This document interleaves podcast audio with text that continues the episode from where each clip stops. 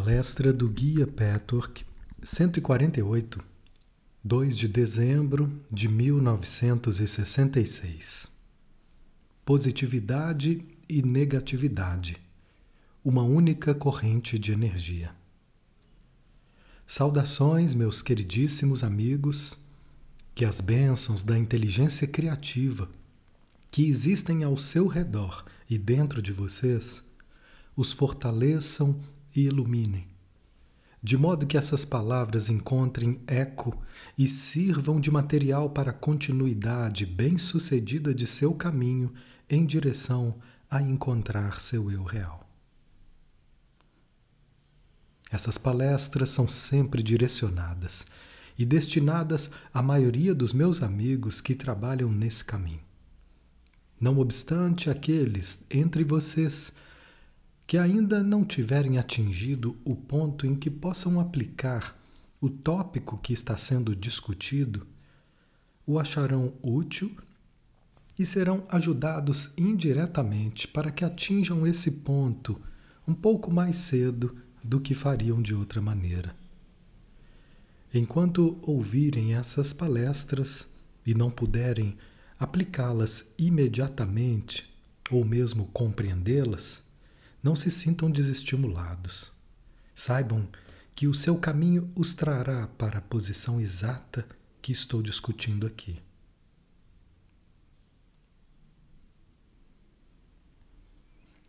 A maioria dos meus amigos já encontrou uma camada dentro de si mesmos onde estão face a face com a sua destrutividade. Muitos de vocês já estão conscientes disso. E me refiro a mais do que a descoberta de uma mera emoção, o reconhecimento de uma hostilidade momentânea, por exemplo. Refiro a uma destrutividade geral, difusa, essencial, persistente, que estava dormente o tempo todo e meramente encoberta. Trata-se de uma experiência bastante diferente dar-se conta dessa camada, senti-la, bem como a condição em que estavam antes que isso acontecesse.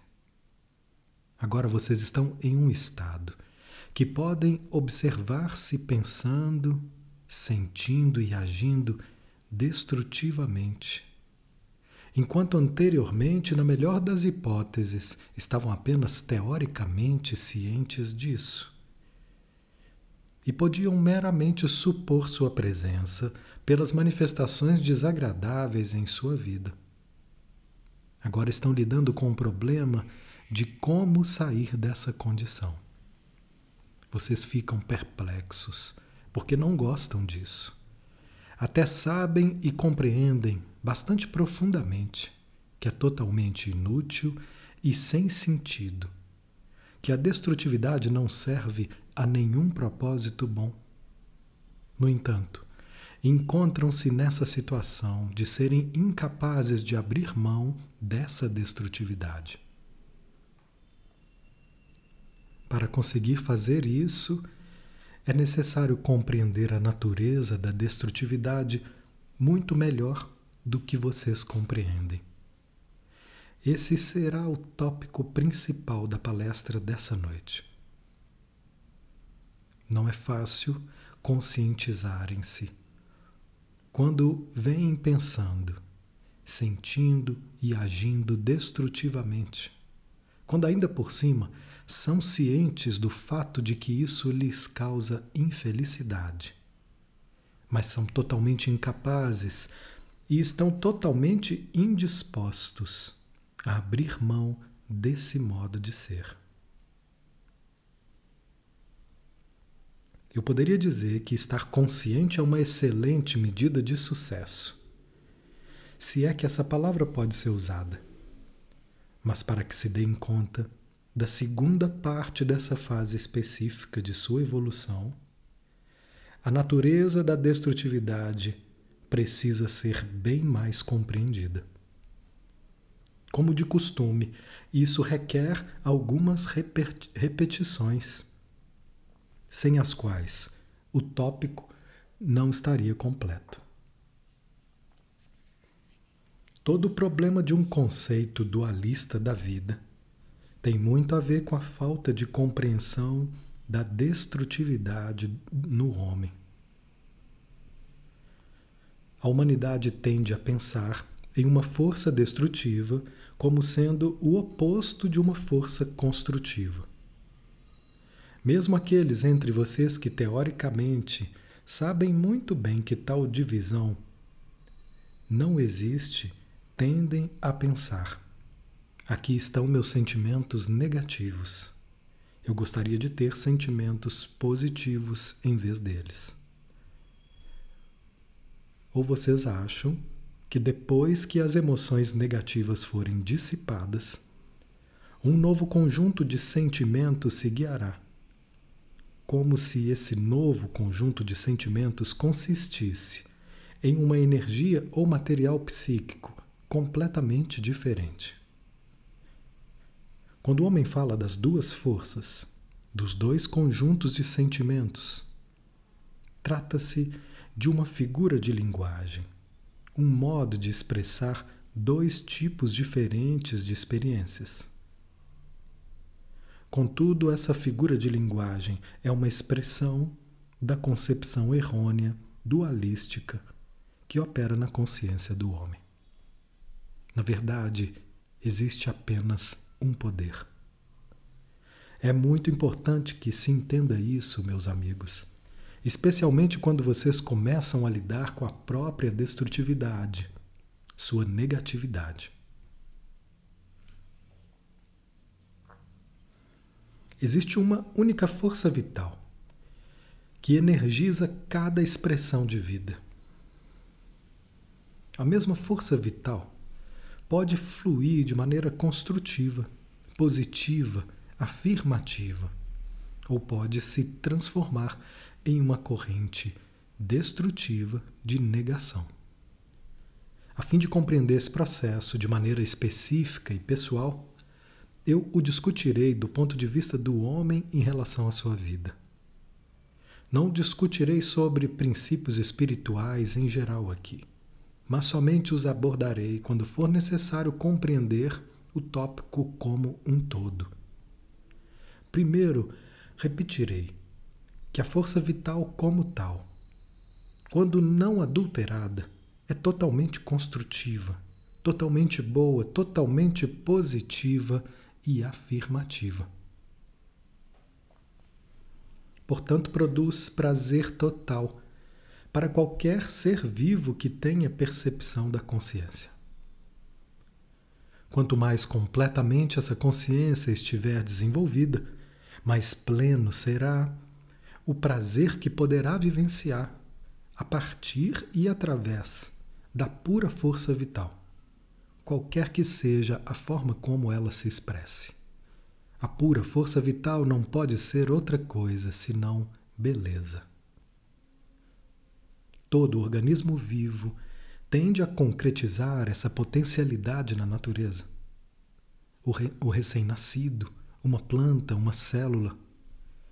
Quando esse fluxo natural sofre interferência, a corrente de energia que busca expressão é bloqueada e proibida de fluir até seu destino.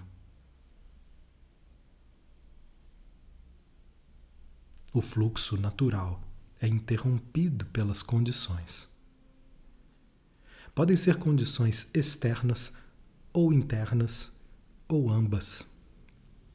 Quando a criança pequena encontra no ambiente exterior as condições que proíbem o fluxo natural, a extensão do dano depende do quão isenta está de bloqueios internos.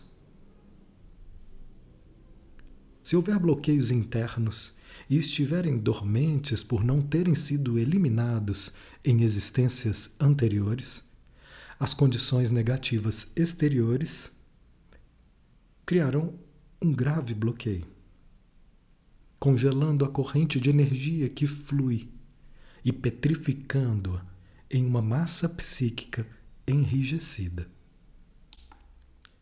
Quando não houver nenhum bloqueio anterior, as condições negativas exteriores criarão apenas um distúrbio temporário no fluxo da força vital.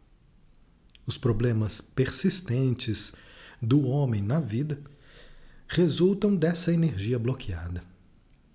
O desbloqueio pode ocorrer somente quando a relação entre as condições negativas interiores e exteriores responsáveis for completamente compreendida.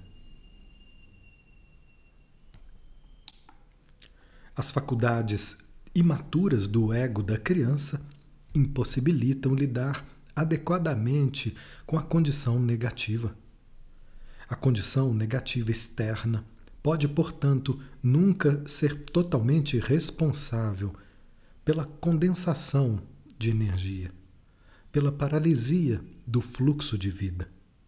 Pode ser somente o fator ativador final que traz à tona a condição interna negativa dormente. Do ponto em que as condições negativas externas ativam a condição negativa interna dormente, é aquele em que a força vital positiva se transforma em uma força inanimada e destrutiva. Os sentimentos passam de amor para medo e hostilidade, de confiança para desconfiança e assim por diante. E por fim, como já sabem da última palestra, o poder negativo torna-se tão insuportável que é completamente entorpecido. Quando um ser humano se encontra em tal caminho, é muito importante compreender especificamente que a emoção negativa não pode ser substituída por uma emoção positiva diferente. Ela precisa ser reconvertida a seu estado original. Mas como fazemos isso, meus amigos? Cada indivíduo precisa encontrar a maneira de reconverter esse fluxo de energia ao seu estado original. Cada manifestação de vida por que passam, seja desagradável, desgostosa, problemática, angustiante, é o resultado de uma repetição, em que, originalmente nessa vida, a força prazerosa, positiva, foi bloqueada, impedida, proibida e, portanto, transformou-se em desprazer. Agora, nesse desprazer, não se pode afirmar com precisão que o prazer esteja totalmente ausente. Mencionei isso anteriormente em um contexto diferente, mas ainda não está suficientemente compreendido. E, portanto, voltei ao assunto e o discuto a partir de um novo ângulo. Quando vocês se encontram bloqueados em sua tentativa de superar a negatividade, é extremamente importante pressentir nas profundezas do seu ser o aspecto prazeroso envolvido nessa negatividade. Independente de quanta dor existe na consciência superficial. Logicamente, a dificuldade de se livrarem da destrutividade se deve também a outros motivos que vocês já verificaram. O desejo de punir, ou a corrente de força em que a negatividade e a destrutividade com frequência consistem. A ideia é, entre aspas, se eu for suficientemente infeliz, provarei quão errado o mundo está em não me dar o que eu quero. Fecha aspas. Mas esses motivos não representam a dificuldade mais profunda para se despojar da negatividade. É necessário detectar primeiro intuitivamente e depois sentir muito especificamente que existe uma dicotomia entre prazer e desprazer simultâneos com relação à sua negatividade. Isso é muito compreensível quando se observa o processo em termos da minha explicação. O princípio do prazer não pode, de modo algum, estar completamente ausente nessa distorção. Seus ingredientes básicos devem sempre permanecer, independente, independentemente da intensidade da distorção e, consequentemente, do quão difícil é detectar a natureza original da corrente vital. É exatamente por isso que parece tão difícil se desfazer da negatividade. Sempre existe o aspecto prazeroso dela. Quando se compreende que somente a forma de expressão precisa ser mudada, de modo que a corrente de vida idêntica se reconverta, pode-se desfazer da negatividade. Quando se entende que seus aspectos dolorosos podem ser abandonados, enquanto os aspectos prazerosos se intensificam, a negatividade pode se transformar. Quando fica entendido que um novo conjunto de emoções não virá do nada, mas que a mesma corrente se manifesta de maneira diferente, o que parece difícil ocorrerá por si só. Quando vocês meditarem sobre isso, será possível para vocês se conscientizarem do prazer associado à sua destrutividade. Em vez de se sentirem culpados com relação a esse prazer e, consequentemente, reprimi-lo, vocês estarão em posição de permitir que a corrente se desenvolva, se expresse e reconverta a si própria. O próprio apego ou conexão entre prazer e destrutividade foi instrumental no sentimento de culpa generalizado que a humanidade tem com relação a todas as experiências de prazer. Isso, por sua vez, é responsável pelo entorpecimento de todos os sentimentos. Pois como o prazer pode ser liberado da destrutividade, se ambos são considerado, considerados igualmente errados? E ainda assim, em segredo, o homem não pode viver sem prazer, já que vida e prazer são a mesma coisa. Quando o prazer está vinculado a destrutividade, não é possível abrir mão desta. Seria como abrir mão da vida. Isso gera uma situação em que, em um nível interior da sua vida, o homem se agarra igualmente ao prazer e à destrutividade, sentindo-se culpado e temeroso com relação a ambos. Em um nível mais consciente, fica entorpecido e sente pouco ou não sente nada. Não é suficiente saber disso em termos gerais.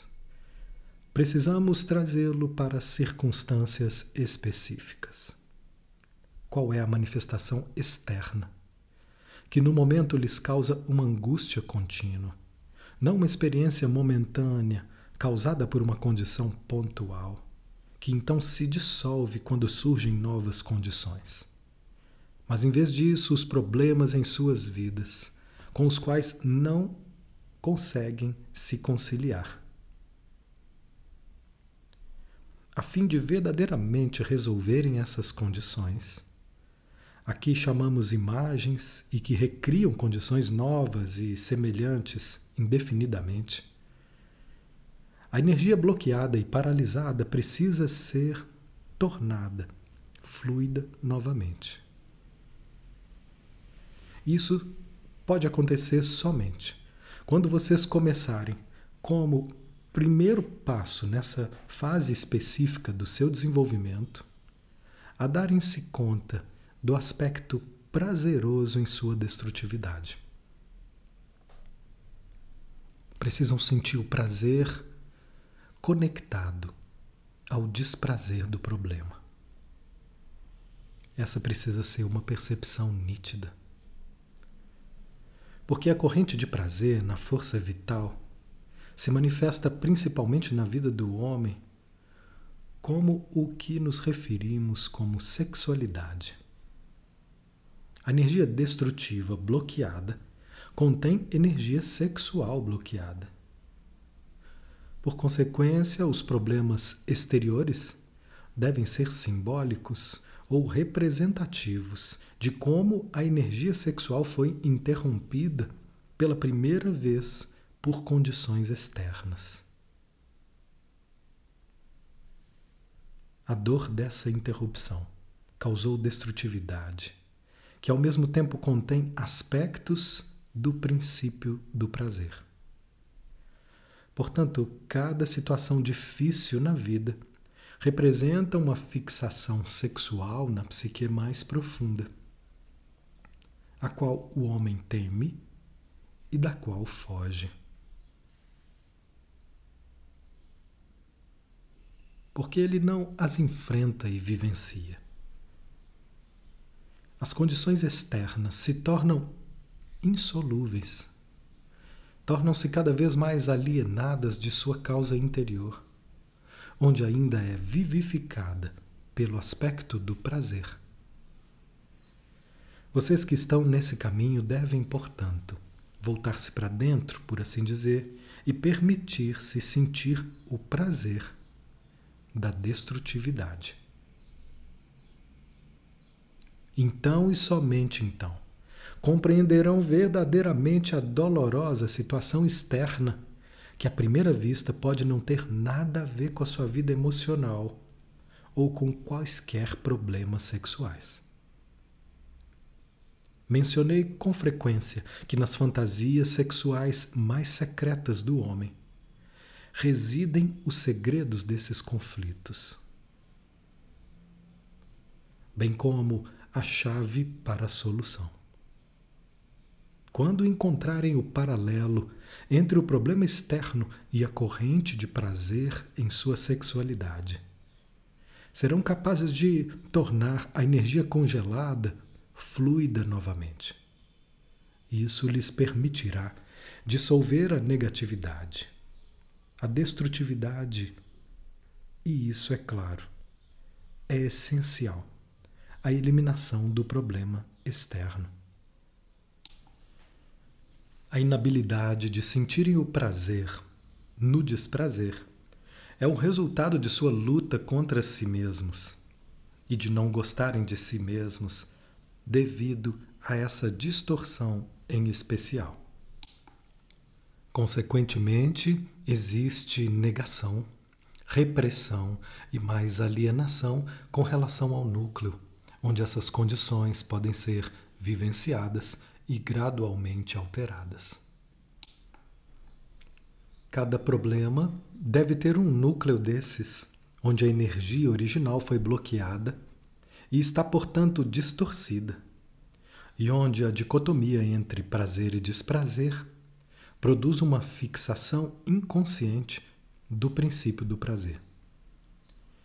Então, luta-se contra isso com frequência por inúmeros motivos, com a consequência adicional de que os problemas externos começam a se formar e a se repetirem e repetirem. Não podem ser superados até que esse núcleo seja vivenciado. Isso se aplica a todos os problemas persistentes, independente de parecerem ou não ter alguma coisa a ver com a sexualidade.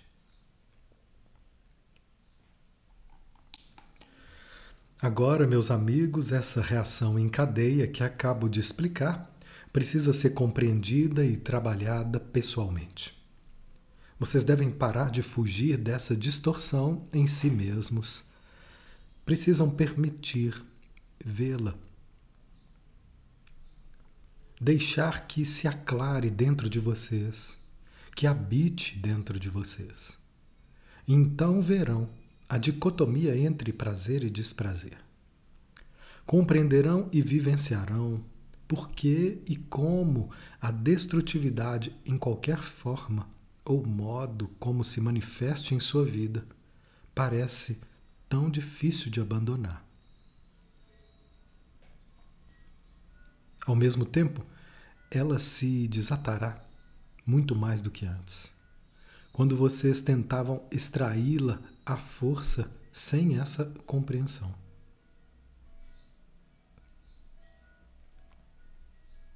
Tudo isso pode soar muito teórico para uma pessoa que ainda esteja distante desse ponto, mas muitos de meus amigos estão muito próximos ou já estão no ponto em que essas palavras podem ser usadas e postas em ação, submetidas ao reconhecimento.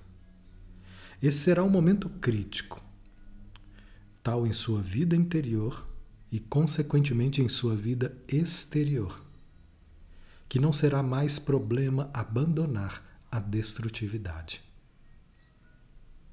Pois não se pode obter êxito forçando a vontade superficial, sem uma profunda compreensão das forças interiores que compõem essa própria destrutividade. Sim, em princípio, é lógico que a vontade deve estar presente, mas ao mesmo tempo, como já disse em tantos outros contextos, a vontade externa deve ser usada somente para o fim de liberar os poderes interiores, que transformam o desenvolvimento em um processo natural, orgânico e harmônico. Assim, a destrutividade se dissolve. Ela não é deliberadamente abandonada como um manto, nem sentimentos construtivos são produzidos por um ato semelhante da vontade. Trata-se de um processo evolucionário em seu interior, bem aqui e agora. E outra área em que o homem se encontra extremamente bloqueado, impedido e impaciente com a sua própria evolução ou desenvolvimento é em conexão com a inveja. Esse tópico é muito mais importante do que a maioria de vocês se dá conta.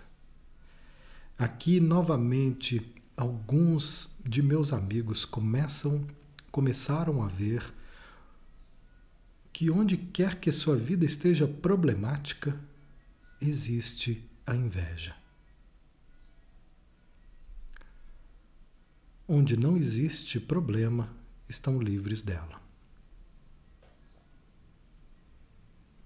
Mais uma vez, essa inveja leva a autodepreciação e a fuga do ponto nessa inveja que precisa ser transcendido para que se possa real e verdadeiramente sair da corrente de inveja e reconvertê-la em sua natureza original.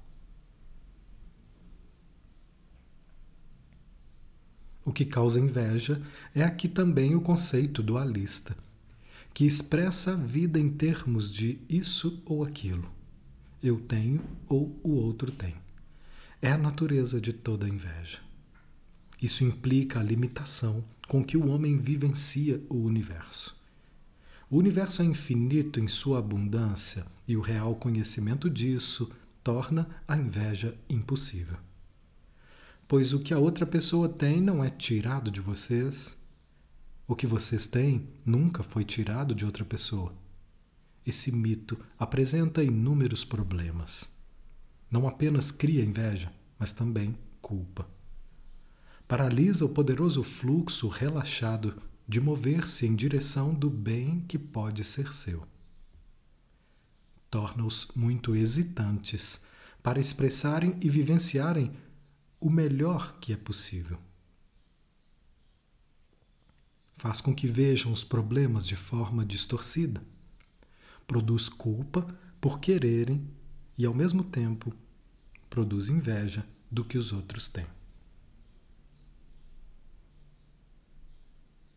Essa percepção distorcida das condições na vida também é responsável por uma atitude competitiva em geral que aflige a humanidade.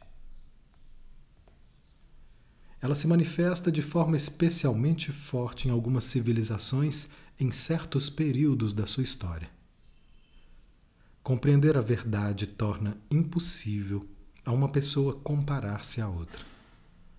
A comparação entre duas pessoas é totalmente infundada. Mede dois fatores que não podem ser medidos. Uma tensão específica é removida da pessoa que não se deixa mais flagrar nesse erro. Quando vocês compreendem o princípio unitivo, que o bem nunca é divisível, vários problemas são eliminados. Vocês não sentirão inveja e, portanto, não sentirão culpa. Tampouco enfrentarão a aparente necessidade de renunciar em favor de outro alguém, porque saberão em seu âmago que o que é seu é seu e o que é da outra pessoa é dela. Exatamente esse fato tornará impossível o egoísmo e a desonestidade que existe na natureza infantil, onde a tendência a trapacear a vida prevalece.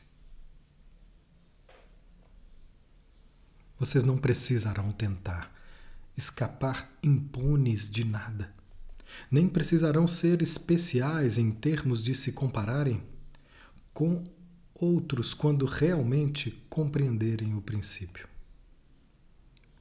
Na última sessão de perguntas e respostas, discutimos esse tópico em conexão com uma pergunta sobre o dano causado pelo desejo ou necessidade de ser especial. Em conexão com o tópico dessa palestra, digo que essa necessidade se deve à confusão da tendência legítima a promover a plena autorrealização com a necessidade interna disso. Qual é a confusão aqui? A plena autorrealização sempre acentua a singularidade do indivíduo. Ela não nivela a individualidade, nem implica, por pouco que seja, em mediocridade, pelo contrário. Por que então se acredita que não precisar ser especial significa ausência de individualidade ou até mesmo mediocridade? A resposta é essa. Quando a necessidade de ser especial contém um desejo de triunfar sobre os outros, implica uma atitude de estar contra os outros. Implica que o aperfeiçoamento de si próprio pode existir somente às custas dos outros. Essa exclusão do ou isso ou aquilo, resultante do conceito errôneo de dualidade, que não tem como não ser destrutivo. Na verdade, destrói o valor do outro, pelo menos em desejo e intenção, se não de fato. A consequência adicional é que o processo profundamente arraigado de autorregulação da consciência diz não a esse empenho e interrompe a corrente de energia expansiva.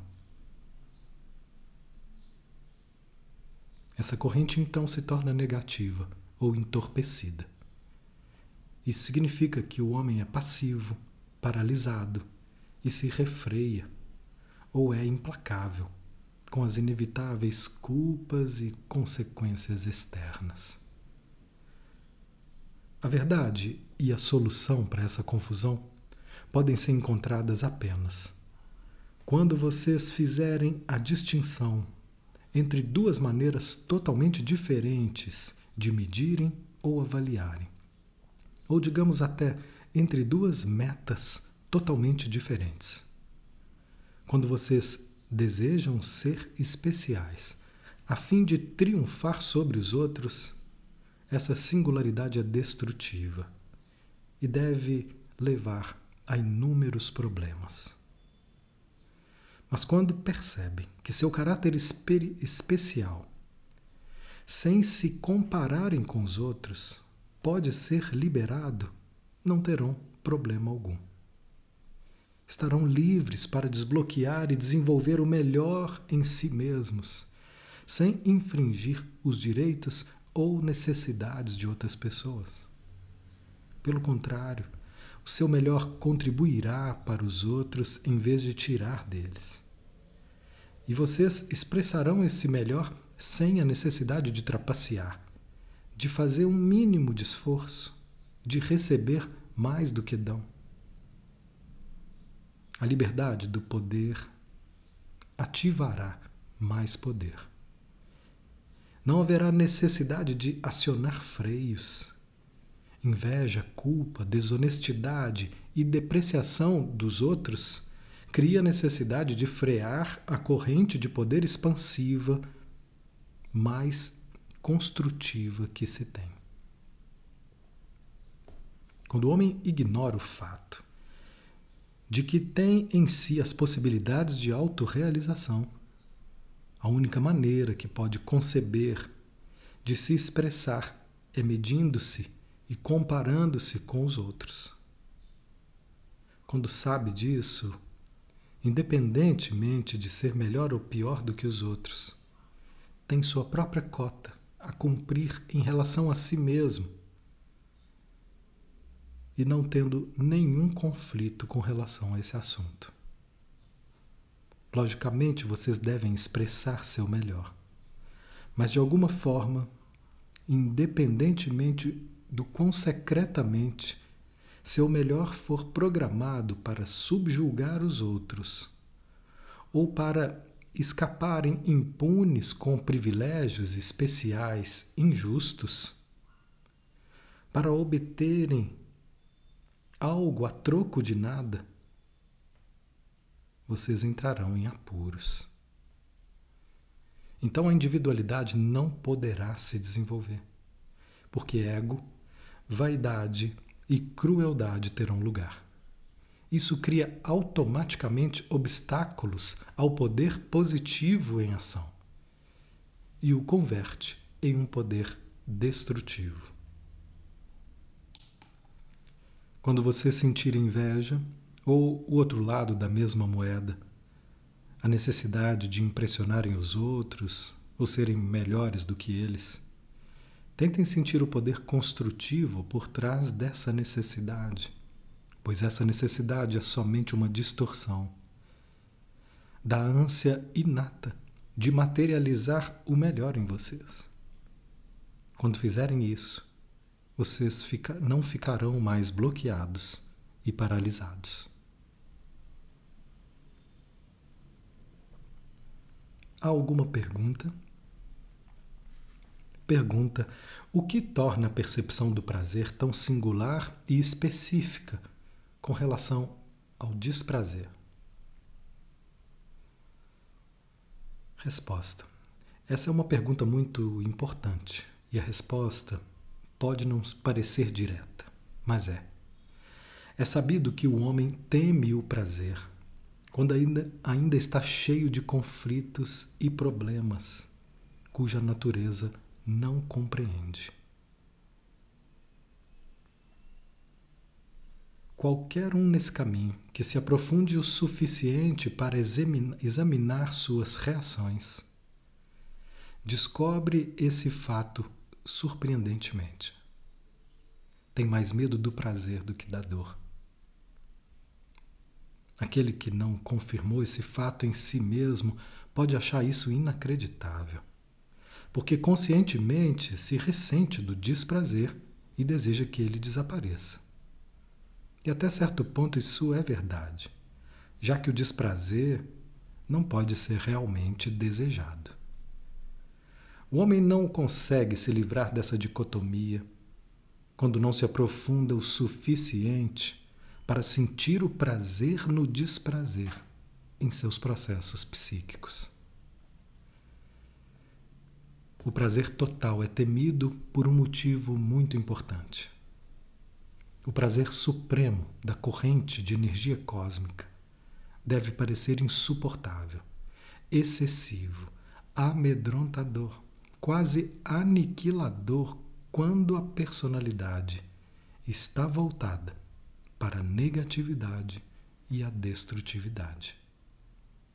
Em outras palavras, na medida em que a personalidade prejudicou sua integridade, na medida em que essa impureza, desonestidade, trapaça e má intenção existem na psique, o prazer puro precisa ser rejeitado, de modo que a dor do princípio do prazer negativo é a única maneira como a entidade pode vivenciar uma quantidade módica de prazer.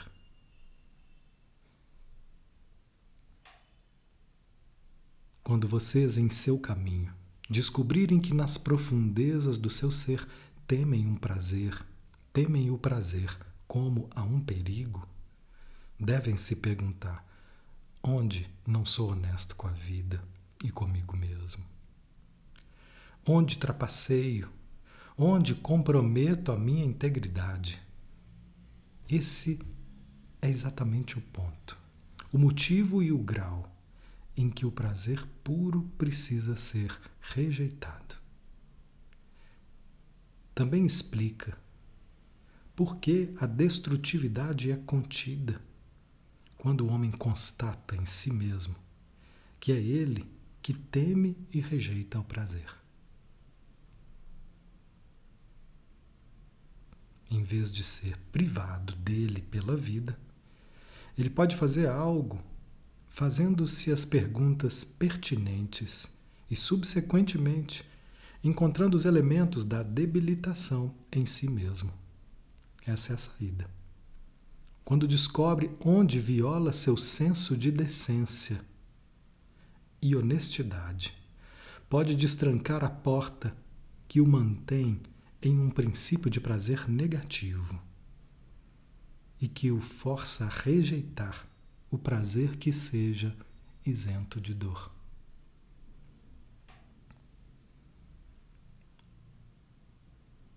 Pergunta: você definiria o prazer como expansão e a dor como contração? Resposta: sim, isso é bastante verdadeiro. A dor é uma contração, no mesmo sentido que uma cãibra.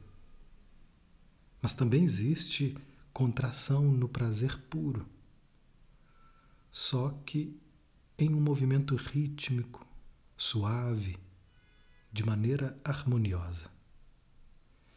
O desprazer é uma contração estendida, prolongada, parecida com uma cãibra.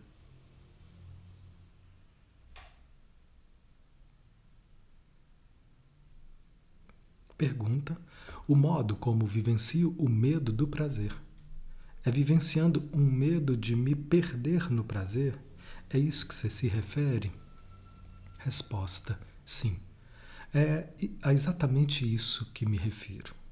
Isso pode ser explicado quando você pensa sobre isso em termos de confiança.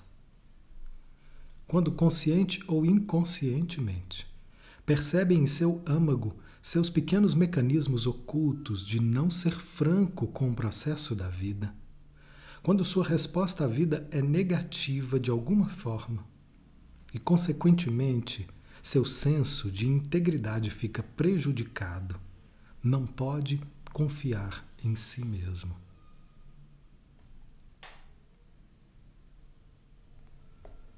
Nem pode confiar em si mesmo quando foge do núcleo do seu princípio de prazer negativo, conforme explicado nessa palestra. Ele precisa ser aceito, compreendido e suportado internamente, em total autoaceitação, até que possa confiar em si mesmo, a ponto de deixar de se defender. Como eu disse com frequência, seu eu mais profundo, suas próprias energias psíquicas e as energias vitais são uma única e mesma substância. Não há como confiar em si mesmo sem confiar na vida. Não há como desconfiar de si mesmo. Se desconfiar de si mesmo por qualquer motivo, certo ou errado, como pode perder-se, perder em si mesmo e na vida? É preciso que haja confiança. E essa confiança é, em princípio, absolutamente justificável. Mas na prática, em manifestações específicas, com frequência, não se justifica. A total autoaceitação precisa ser estabelecida para que a confiança possa existir. Então não haverá nenhum medo de se perder, porque ela será vivenciada como trazendo de volta para si mesmo, mais rico do que nunca.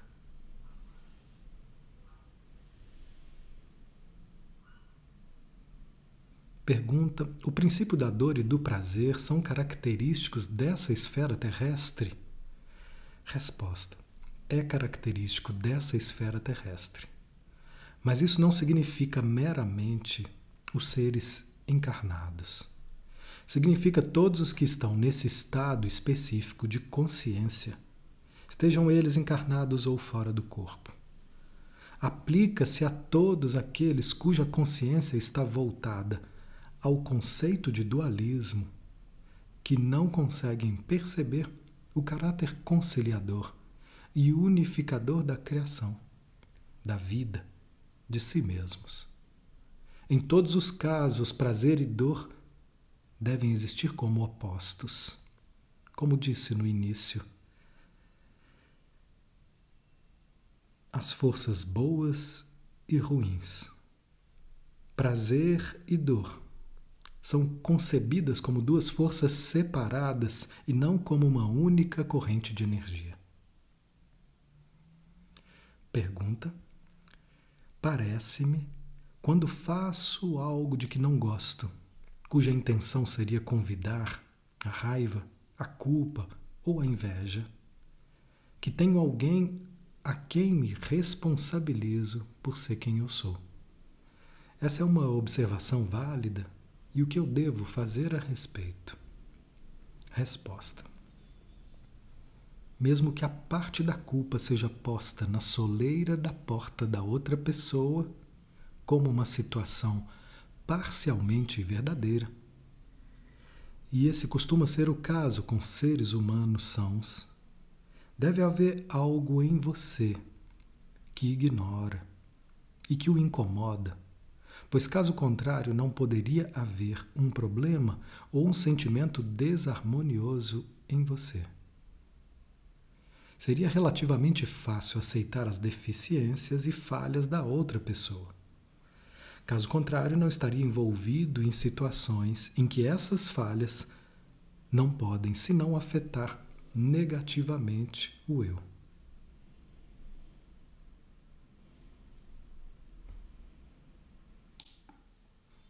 Portanto, o próprio fato de tais perturbações aponta para elementos desconhecidos que precisam ser esclarecidos, para que se possam eliminar os sentimentos destrutivos. Assim, essa raiva é essencialmente dirigida contra o eu. Você pode estar com raiva porque está com raiva e não pode aceitar essa emoção em si mesmo. Pode estar com raiva porque não consegue aceitar um aspecto semelhante ou correspondente em si mesmo. Ou seja, aquilo que o irrita no outro pode existir de maneira ligeiramente diferente em você mesmo. Em poucas palavras, deve-se fazer a pergunta: o que em mim produziu essa situação? Como sou co-criador dessa situação? De que maneira contribuo para ela? Mais uma vez, o conceito dualista de vida atrapalha e confunde. Caso se tente solucionar tal problema com a atitude de atribuir a culpa a si mesmo ou a outra pessoa, não existirá uma solução. Nenhuma dessas alternativas satisfaz, já que a avaliação precisaria ser fora de propósito ou superficial. A verdadeira iluminação pode vir somente quando a interação inconsciente, como o problema interior de uma pessoa, afeta o problema interior da outra, é vista como círculos viciosos interativos. Quando você realmente se dá conta de que a situação deve ser uma coprodução, pode começar a fazer sérios avanços na direção certa. A segunda coisa que tenho a dizer aqui é a seguinte: com frequência a pessoa não encontra resposta porque procura a causa de maneira limitada ou moralista. A maneira como ela pode contribuir para a situação pode ser totalmente diferente daquela com relação à qual se sente defensiva. Por exemplo, uma pessoa tenta exonerar-se porque sente uma maldade em si mesma. Na verdade, sua contribuição pode não ser em nada má ou ignóbil. Pode ser, em vez disso, que ela subestime seu valor, seus direitos, sua pessoa como um todo. Ela pode ser fraca, submissa, não ser assertiva o suficiente, e assim incentivar uma situação negativa, de um modo muito diferente daquele do qual vagamente se defende em si mesma.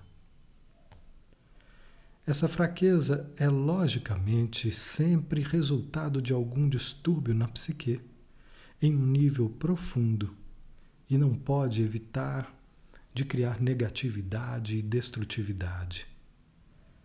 Mas a maneira de eliminá-la não é afastando sentimentos destrutivos à força. Isso não pode ser bem sucedido. É preciso trabalhar em um nível muito profundo com esses problemas. Com frequência, a fraqueza é confundida com bondade e a força com brutalidade e egoísmo. Nessas confusões, o homem não encontra maneira de solucionar o problema e obter clareza. Portanto, sugiro uma meditação que chegue até as profundezas do eu e diga: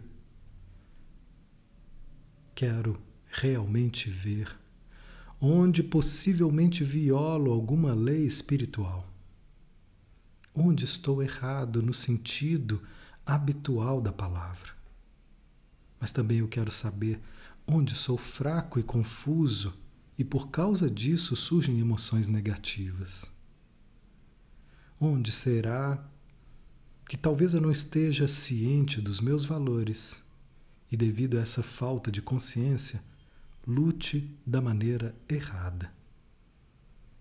Eu gostaria de ver esses elementos e endireitá-los. Quero ver ambos esses aspectos. E geralmente eles interagem. Não são elementos desconexos. A falta de autoafirmação em um nível pode induzir a um excesso de assertividade irada na superfície. Quando a meditação é direcionada para esses canais, uma nova visão pode surgir. Uma visão que até agora estava bloqueada. Que seu entendimento possa crescer, de modo que vocês percebam suas próprias distorções e como essas distorções representam uma energia vital valiosa que pode ser ativada da maneira específica que mostrei aqui. Sejam abençoados, cada um de vocês. recebam a força e o poder que flui para o seu interior. Tirem proveito deles. Percorram esse caminho até o núcleo do seu próprio ser interior. Estejam em Deus.